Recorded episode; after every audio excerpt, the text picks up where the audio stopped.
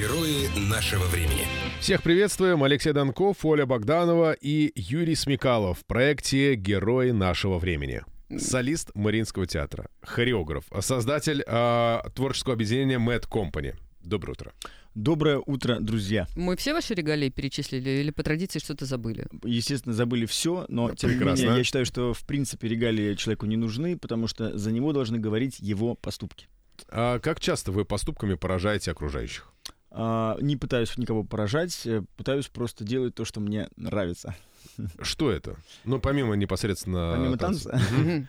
ну, помимо танца, это, наверное, просто пытаться в первую очередь выживать в это сложное время, потому что, естественно, а, ну, говорить уже об этом, наверное, и нет смысла, но мне кажется, что весь наш мир, вся наша страна, весь наш город, мы все оказались в сложном положении, в сложной ситуации, и только, наверное, вера в себя, в людей, которые вокруг, в то, что все это наконец-то нормализуется, дает нам возможность идти вперед. Это самое главное. Но у вас были же интересные проекты в коронавирус. Я читала, что вы Туктамышевой ставили э, хореографию через Инстаграм, вообще не видя, не соприкасаясь, а только виртуальным образом. Да, ну вот как раз э, я вот э, буквально недавно рассказал вам до эфира, что был в Калининграде на Балтийском культурном форуме, и мои доклады посвящались именно тому, что мы делали во время пандемии. Это большие интересные проекты нового формата, которых до этого, мне кажется, что никто не осуществлял.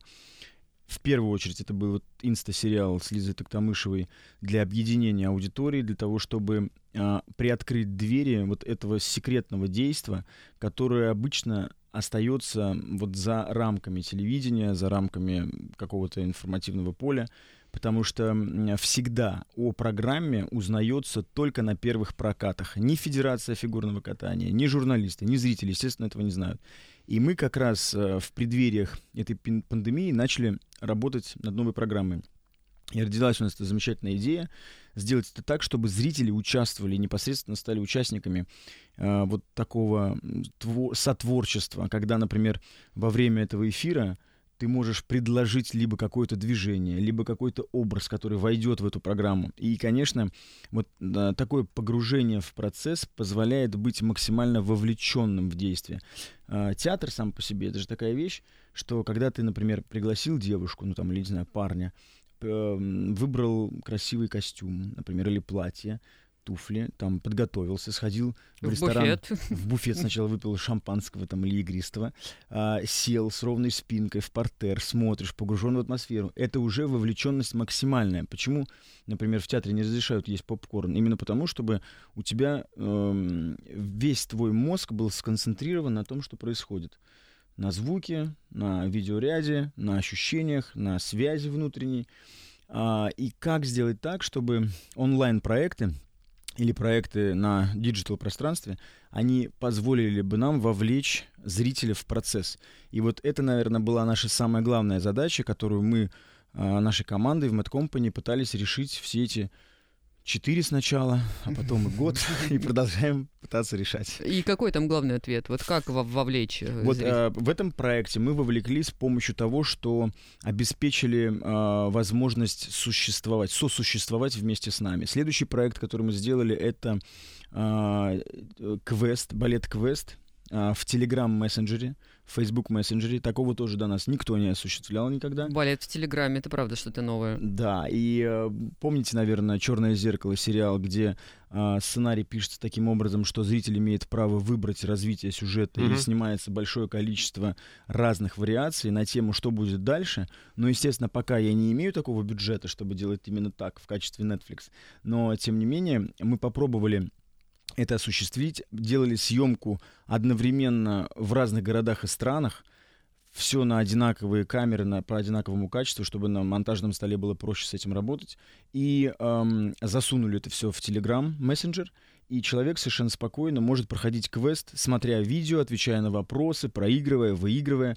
Засунули пасхалочки, всякие подарочки, можно там получить подарок, если ты будешь более внимательным. Ну, прямо устроили максимальный интерактив и развлечение двухчасовое для каждого желающего, бесплатно. Слушай, э, вообще в голове достаточно сложно укладывается, как в принципе обычный балет это сделать. Ну, то есть, э, как, как вот это вот все, вы там рисуете это, или как, как, как происходит вот эта вот э, хореографическая картина? Но все, конечно, существуют в этом пространстве по-разному, потому что есть а, импровизаторы, которые позволяют, например, себе работать только с телом и, например, своим, со своей фантазией. Бывает так, что хореограф ставит задачу, и ты должен в ней существовать. Бывает так, что ты ставишь конкретный шаг, каждое действие, каждую руку, рисунок, как было в классических спектаклях всю жизнь всегда.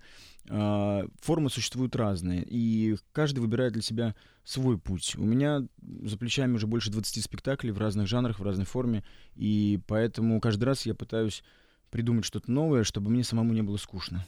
А когда мы говорим о том, что мы позволяем зрителю вмешаться в этот процесс, да, как вот было, когда вы работали с Туктамышевой, насколько для тебя, как для творца всей этой истории, э, критично, что какой-то человек вмешивается, и, а если он ну, немножко разрушит там твой конечный замысел, ведь ну, ты же творец всего, а тут кто-то появляется и говорит, э, не-не-не, давайте вот тут, значит, ноги по-другому, и вообще все-все пойдет не так. Да, да, это прекрасно, если бы так было, но, э, конечно, я уже просто настолько перестал воспринимать критику, честно говоря. Я воспринимаю критику только от тех людей, которые действительно объективно могут это понимать. Если, например, я вижу, что предложение может быть а, адекватно ситуации или максимально объективно, или меня оно каким-то образом цепляет, то я его, конечно, принимаю. Если оно мне не подходит по например, концепции, или внутренне у меня не лежит к этому внутренний, мой, мой, мое ощущение, то я, естественно, как бы говорю спасибо большое, и мы идем дальше. Как бы. Ну, то есть это как бы вы можете принять участие и э, какие-то свои советы дать, Конечно. но, скорее всего, мы объясним вам, что так не надо, и, и пойдем а, своим путем. Ну, мы обязательно ответим, мы обязательно будем в диалоге. Ведь самое главное, чтобы у зрителя была обратная связь. Когда, когда например, ты приходишь в театр, а, артист отдает огромное количество энергии тебе в зал, и поэтому тебе хочется аплодировать. И аплодируя, ты возвращаешь эту энергию обратно.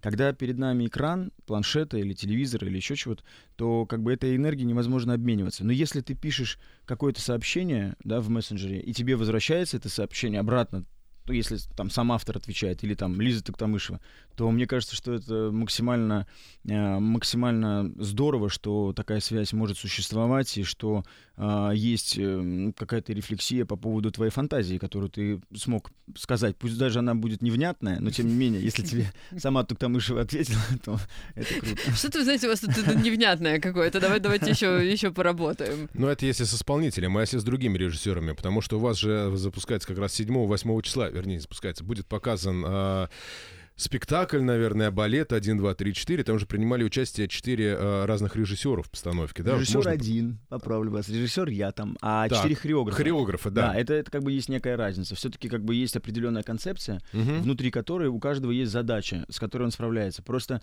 что было важно, это было важно объединить четыре культуры. Четыре культуры — это Германия, эм, это Израиль, Португалия. это Португалия и Россия. Понятно, что каждый из нас не является, э, ну, скажем так, абсолютом в, в области хореографической своей культуры, но, тем не менее, в каждом из нас есть э, огромный какой-то бэкграунд, и мы представляем эту культуру своей страны, и, естественно, что так, как мы учились, так, как мы работали в наших странах, мы можем передать это хореографически и вложить в этот спектакль максимум того, что у нас уже есть. И, соответственно, что это попытка показать зрителю, насколько сегодня современный танец отличается именно этнически, может быть, ну, говоря современным только языком, не то, что предполагает собой э, та культура всего времени, которое было до нас, а именно как сегодня молодой человек видит для себя – хореографическую культуру своей страны. И вот это как раз и была самая важная задача. Ну, то есть, поня- э, насколько я понимаю, там нет каких-то костюмов этнических, там нет а, какой-то привязки. То есть зритель сам должен догадываться фактически, кто ставил тот или иной... А, мы... А... Понятно, что принято так считать. Иногда бывает, вот я не буду называть фамилии тех мастодонтов, э, режиссеров, хореографов, которые всегда говорили, что публика дура. Мне кажется, что это не так. Публика, на самом деле, даже публика плохое слово, зритель. Человек сегодня в элитарном искусстве, как балет, это человек, который пытается разобраться, и это очень важно. Конечно, мы должны давать ему такую форму, чтобы он смог разобраться в итоге, да, это очень тоже имеет значение огромное. Но, тем не менее, сегодня петербургский, особенно зритель, достаточно образован, и он понимает, чем это может отличаться. Но идея спектакля — это мироздание человеческое, это, по сути, э, то, каким образом формируется личность, и то, как она приходит к своему, э, скажем так, самой высшей точке эволюционного развития, как она превращает этот мир в хаос, и как снова из этого хаоса возвращается к той истине, которая существует. Как бы это основная задача спектакля. Поэтому здесь, э, скажем так, э, костюмы, а, отображающие страну, не должны существовать. Да? Мы все говорим про какие-то тонкие материи, про внутреннее состояние человека, про его ментальность, которая имеет отношение к его стране.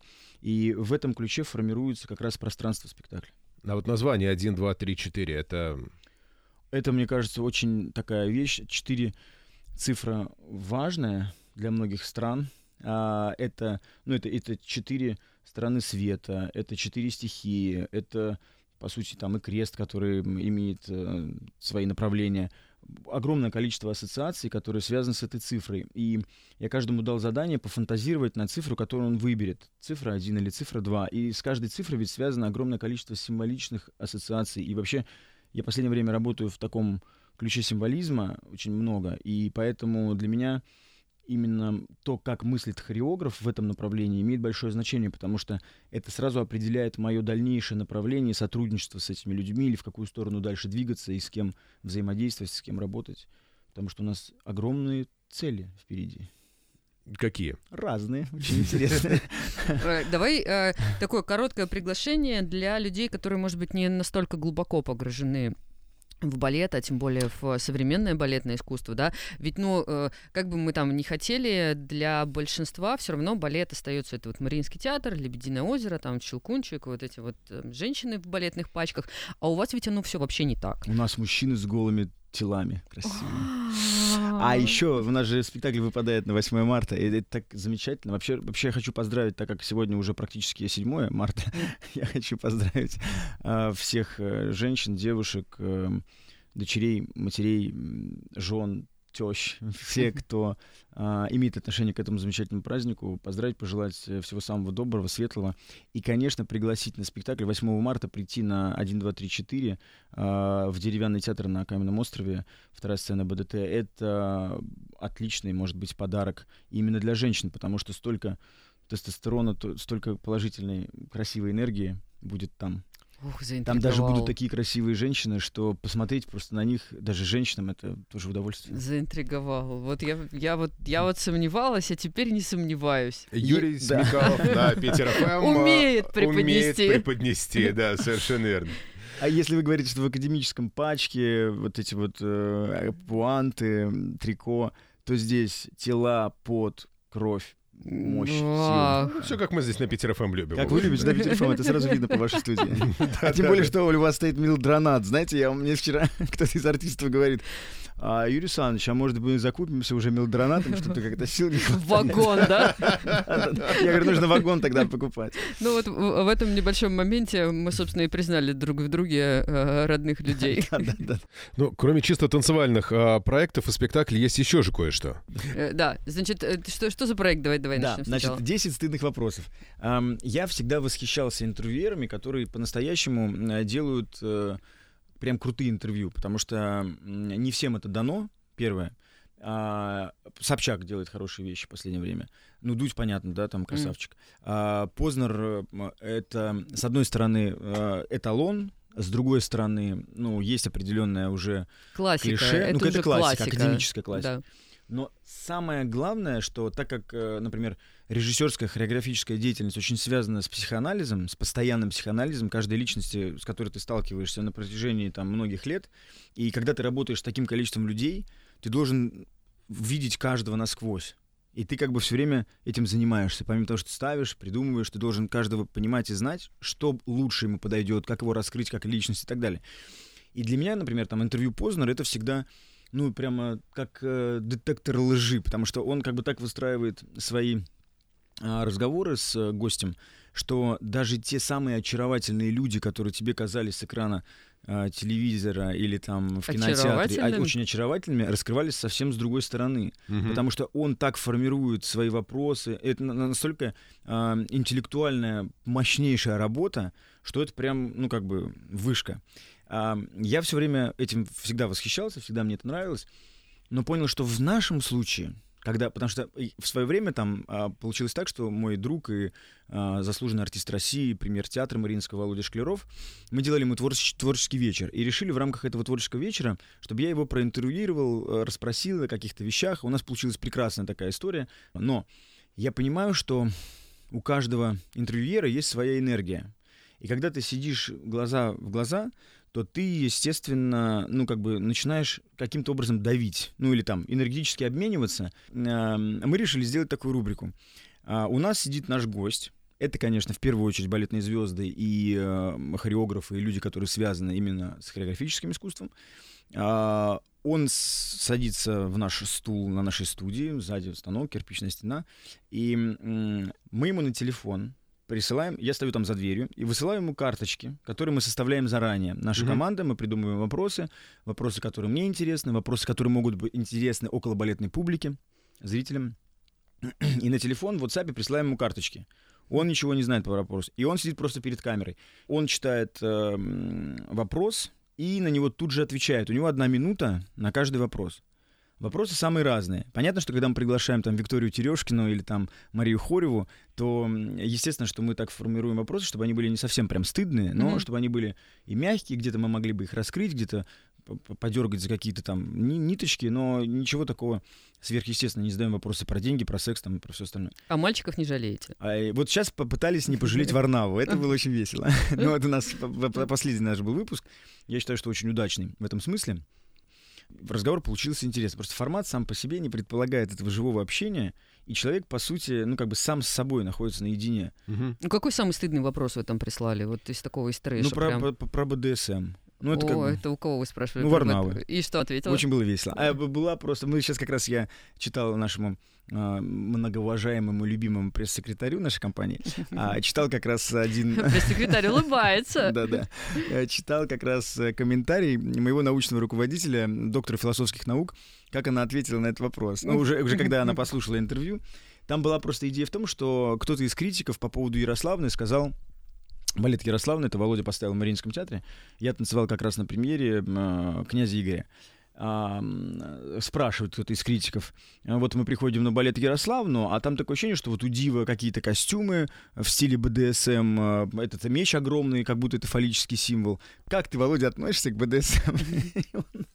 И он говорит, ну и он здорово ответил по поводу того, что каждый вообще должен заниматься своим делом, и не надо мешать ему заниматься тем, что он хочет. Главное, чтобы вы не нарушали чью-то а, волю выбора или чьи-то свободы. Говорит, хотя про БДСМ, наверное, так нельзя сказать. Это было очень весело.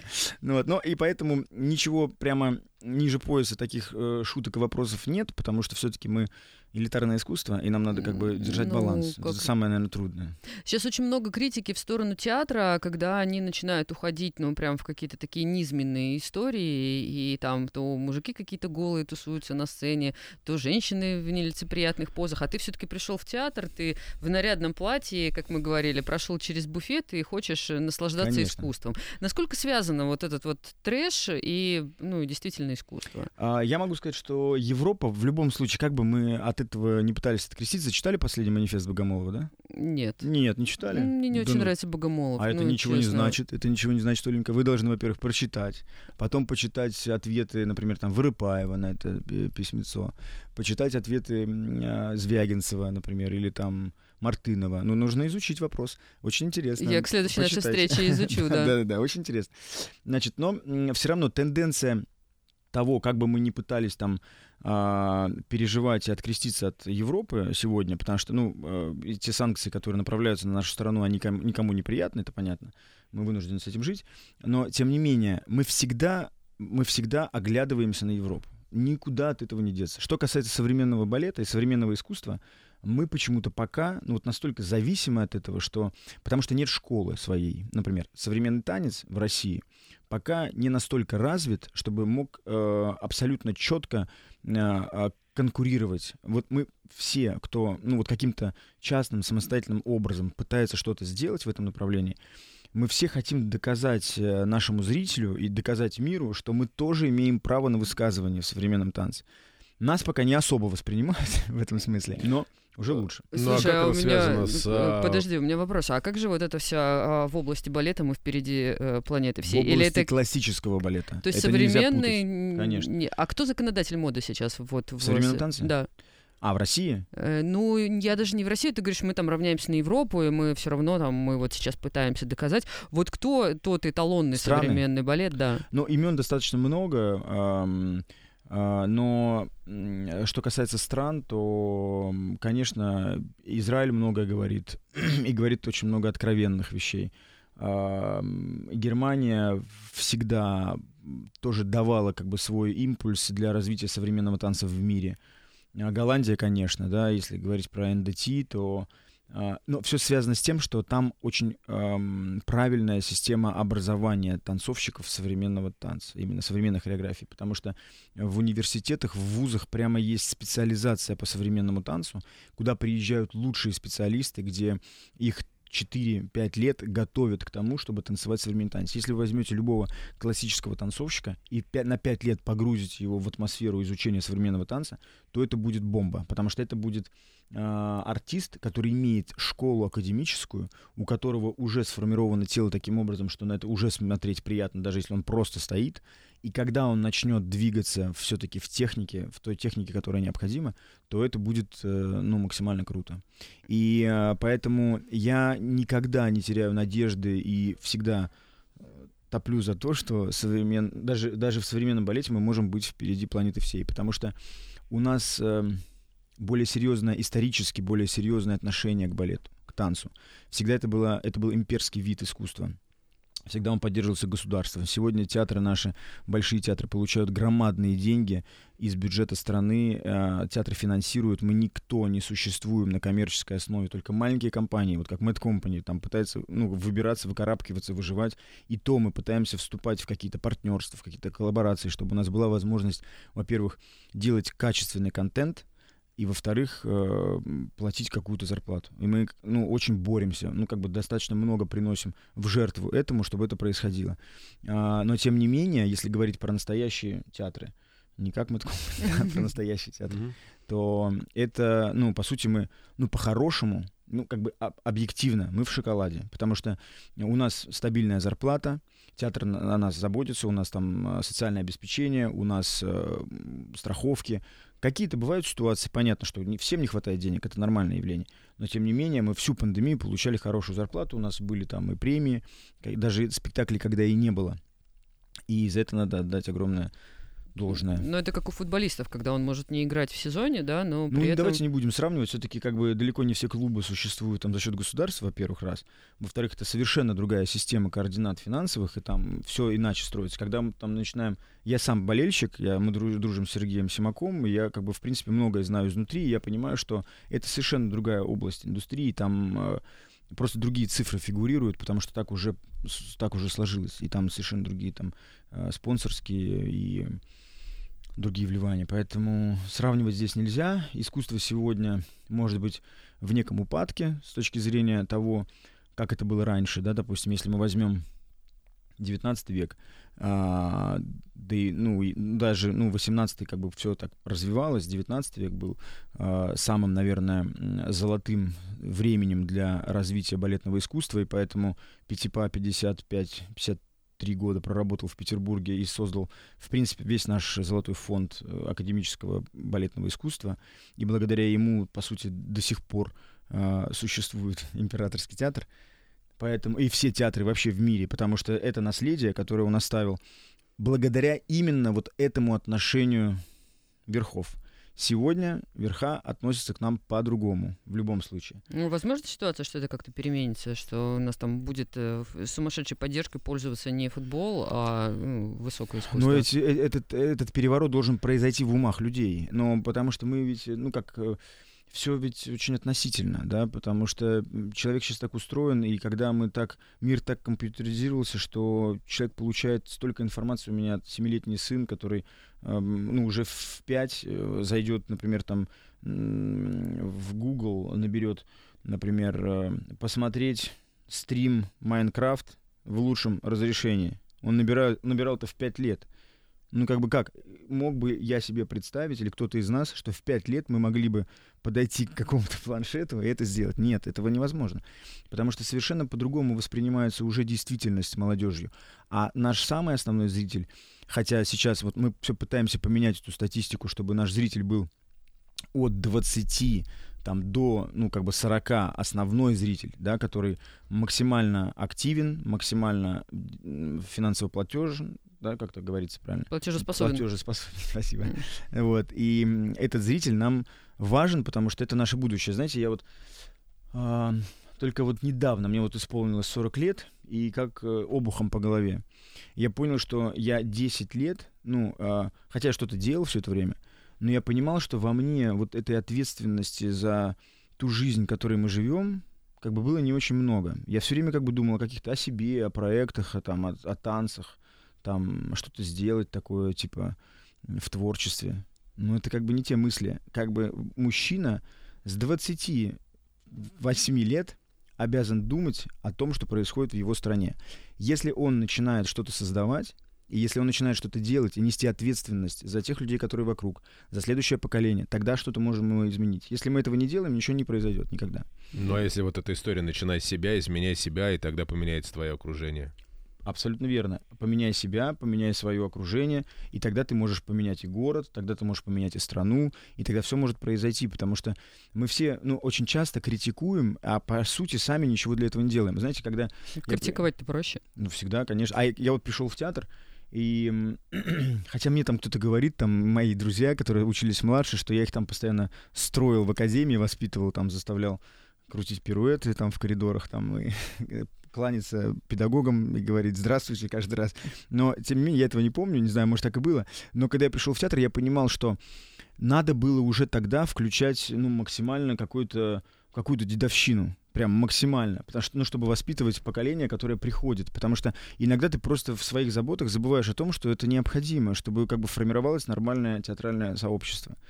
А мы вот так, каждый думает о себе, и вот так все это спускает с рук, а потом вырастает поколение, которое уже и не здоровается, уже и а, по-другому относится к профессии, и как-то, ну, меньше в этом ну, все ведь по мелочам вот так выстраивается, мне кажется. Ну, сейчас же, сейчас же модно там, дай, дай свободу. человеку свободу, не трогай, там пусть он сам выражается, пусть там будет все что угодно. А то, про что ты говоришь, это больше, наверное, какой-то такой, ну, более там, а, скажем, древний, классический Можно способ, говорить смело когда здесь. Вот ты подошел, дал, нет, ну я как бы тоже сторонник. Дал в лоб.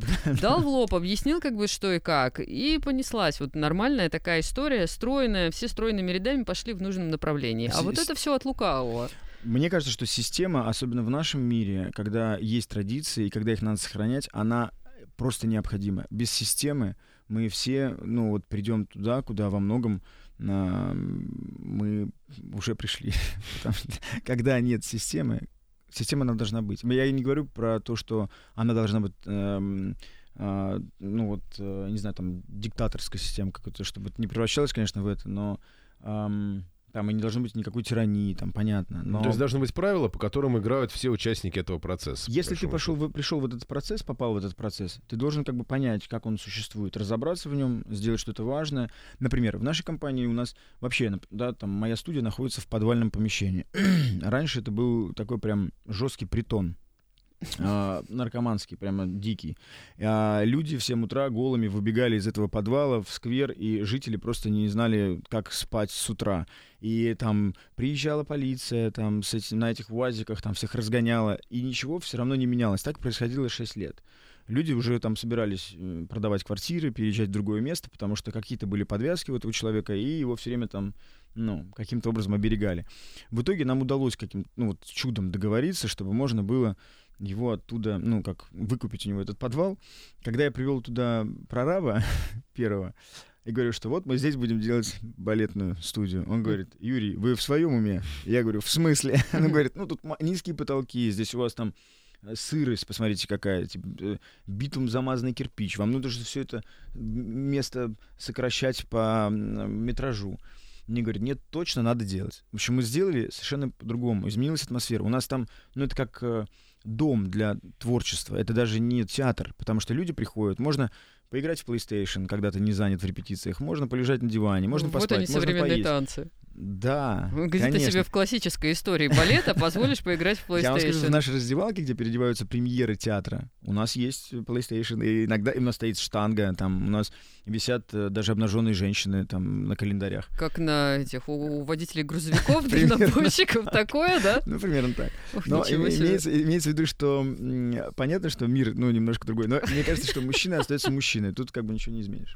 Мы говорим сейчас про Москву, про Петербург, про такие движения вперед, э, оглядки на. Европу, Mad Company. Но Абсолютно. помимо вот этих двух городов... Расскажу сейчас. Вот, что, Готов. что там-то происходит? Есть там Самарский, есть Саратовский театр оперы и балета. Видно, есть- что вы готовитесь к вам встрече. Много же э, талантов. Как а- там-то все обстоит? Расскажу. Значит, вот э, последние несколько лет, вот э, уважаемый любимый пресс-секретарь не даст соврать, два, по-моему, года там, или сколько, я уже забыл, а, мы тесно связаны с Самарским театром. Я не могу сказать, что я там являюсь приглашенным балетмейстером главным, да, но я могу сказать, что мы уже сделали, осуществили второй успешный проект благодаря, ну, на самом деле, вот очень правильному отношению э, Вячеслава Заренкова. Э, если вы помните, э, сейчас он э, возглавляет фонд «Созидающий мир». Э, это президент Ленспецму, компания, Мгм. строительная компания. Сейчас он уже не является, он уже там ее продал. Но естественно, что все там контролирует. М, Но тем не менее, он э, вложил деньги в постановку, в, постановку современного спектакля в Самарском театре. Он явился меценатом этого проекта.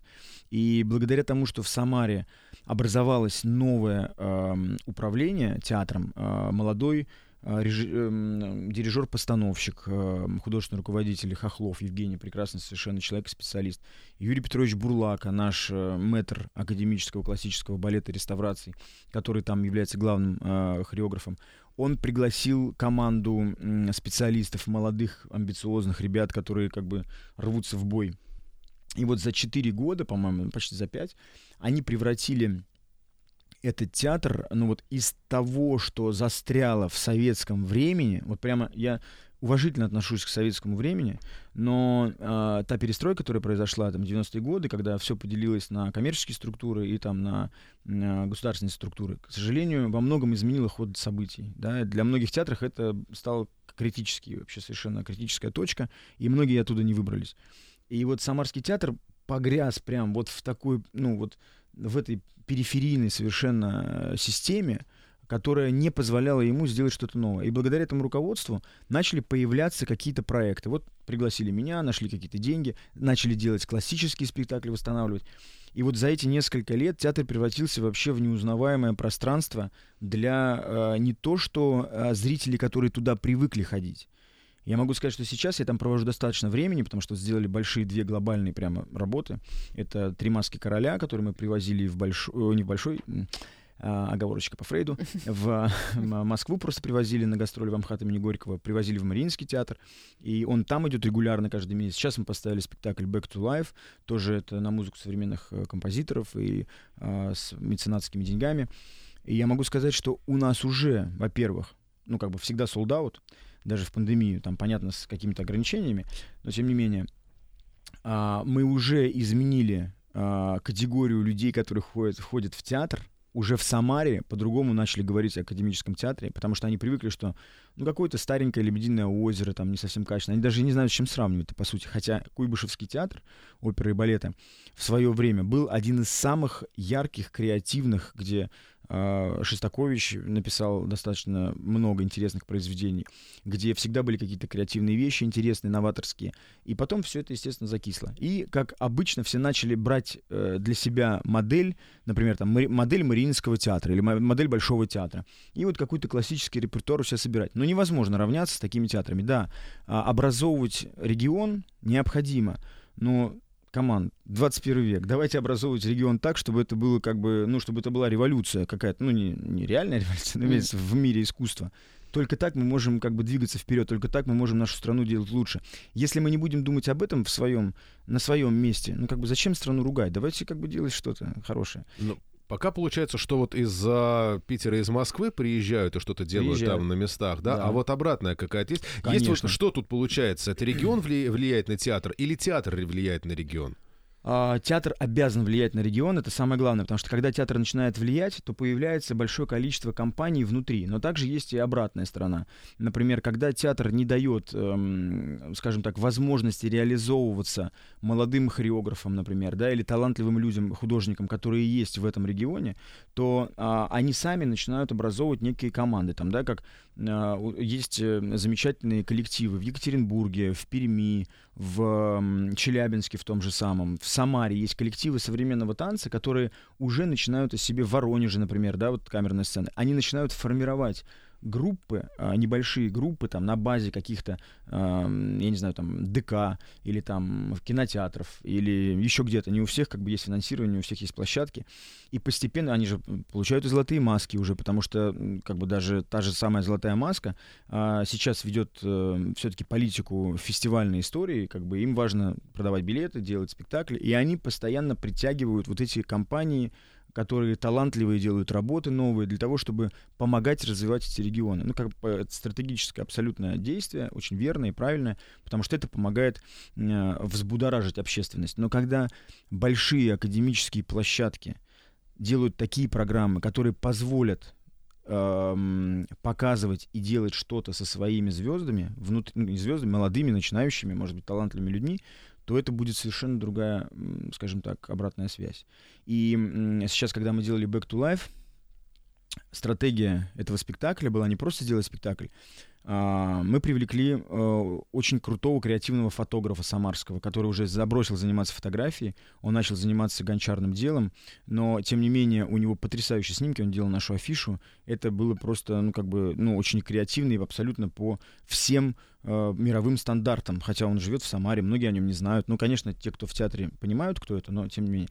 Мы э, сделали такую вещь, там есть такие поволжские э, модные сезоны Васильева, Александра Васильева, которые проходят обычно. И сейчас из-за пандемии они не прошли. И мы м, вступили в коллаборацию вот с этими волжскими сезонами, или волжские сезоны, волжские, волжские, извините, волжские сезоны.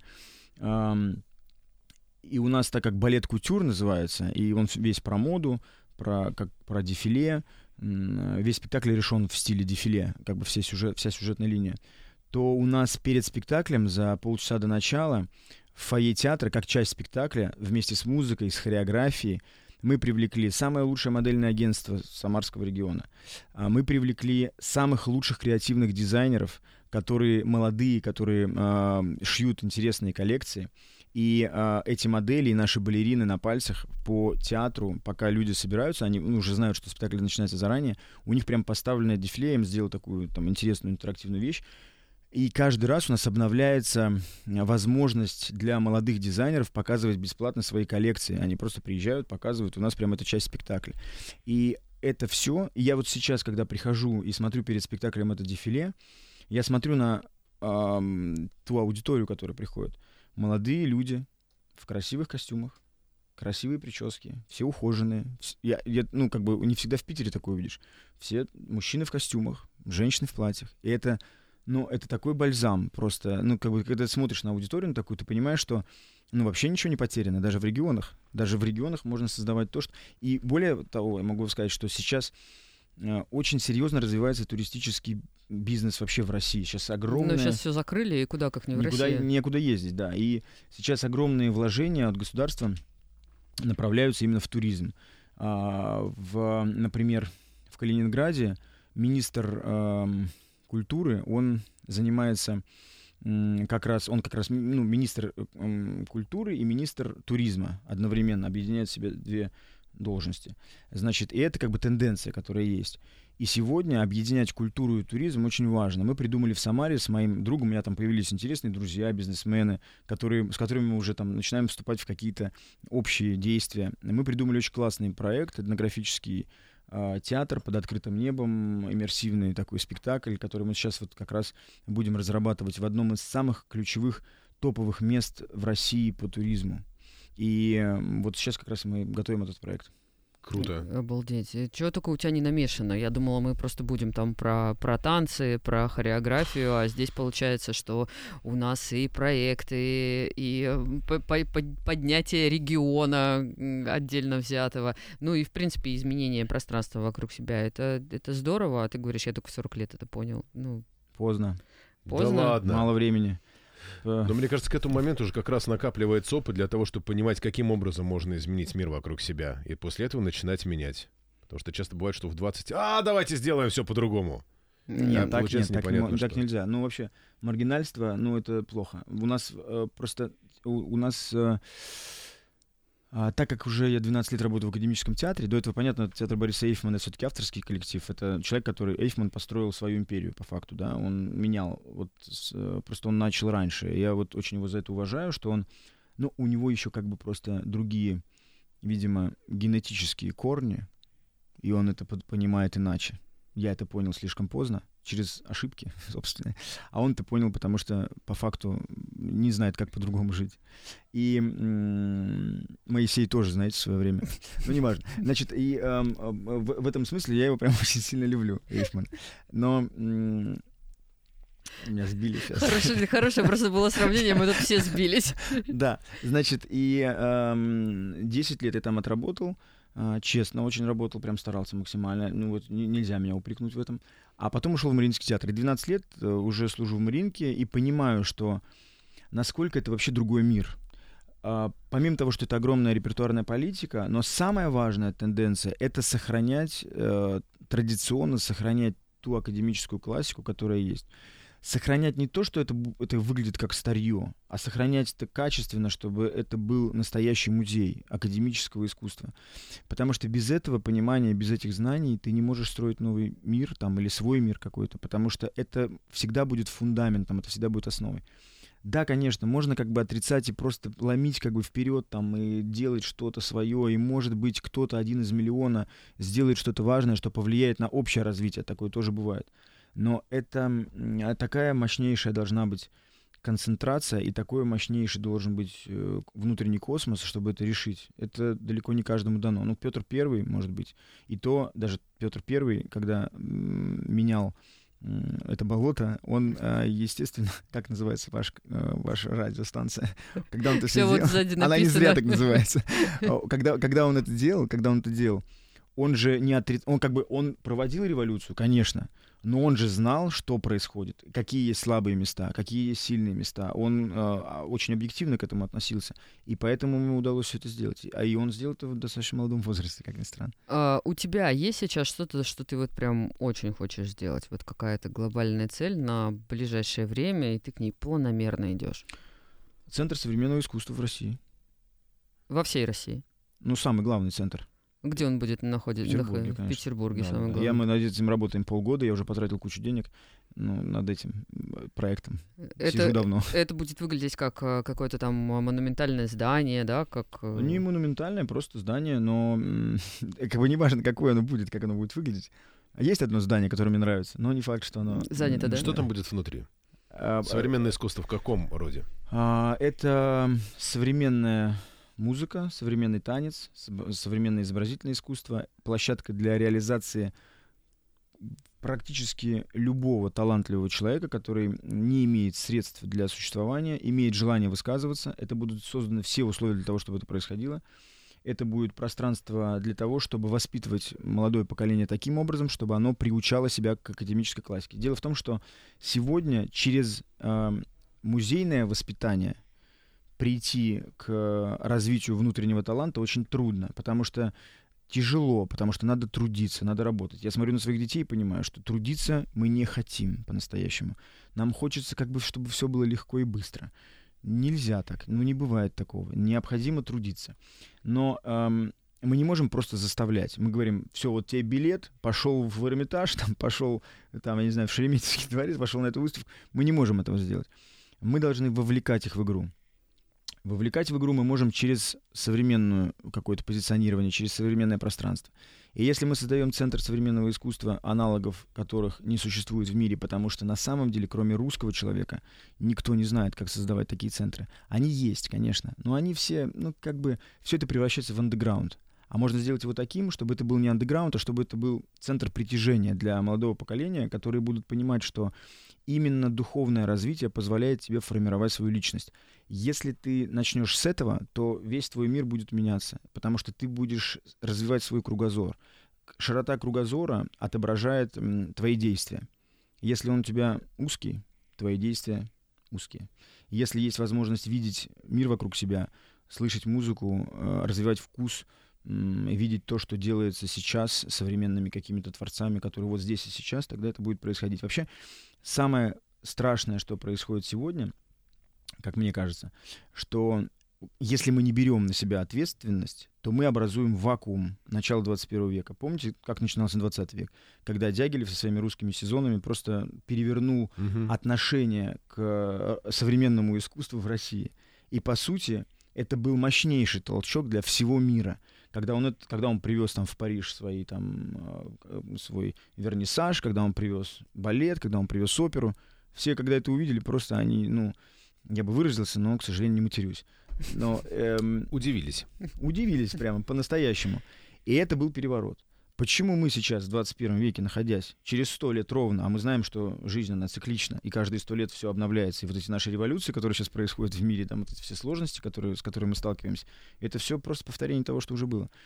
Почему сегодня мы не делаем то, чтобы заполнить вакуум нашим настоящим, современным, правильным искусством? Ну, потому что, по большому счету, там на это насрать, ну, по большому счету. Мы как бы об этом не думаем. Мы думаем как бы о том, как бы там выживать, еще что-то. Но если мы начинаем воспитывать духовное состояние молодого поколения по-настоящему, то это будет происходить.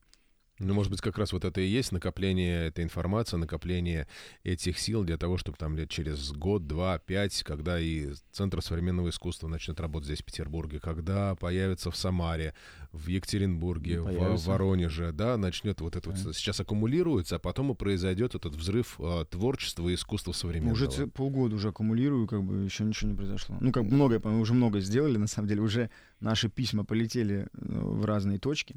И когда-нибудь они найдут своего адресата, я в этом просто убежден. Я надеюсь, вы не почтой России отправили, и все произойдет оперативно. А вы знаете, почта России подтянулась в последнее время. Пиво стало продавать лекарства. Пиво, лекарства, есть банк свой. Вот, вот такой же прекрасный. Соответствующий, да. Поэтому будем будем. Мы не будем судить, знаете, мы просто не пользуемся. Может, там все хорошо.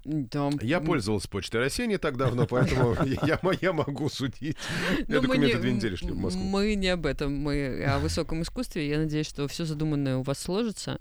И э, будем с удовольствием ждать вас снова к нам сюда на Питер FM. Эм. Спасибо большое, у вас очень хорошо. Герои нашего времени.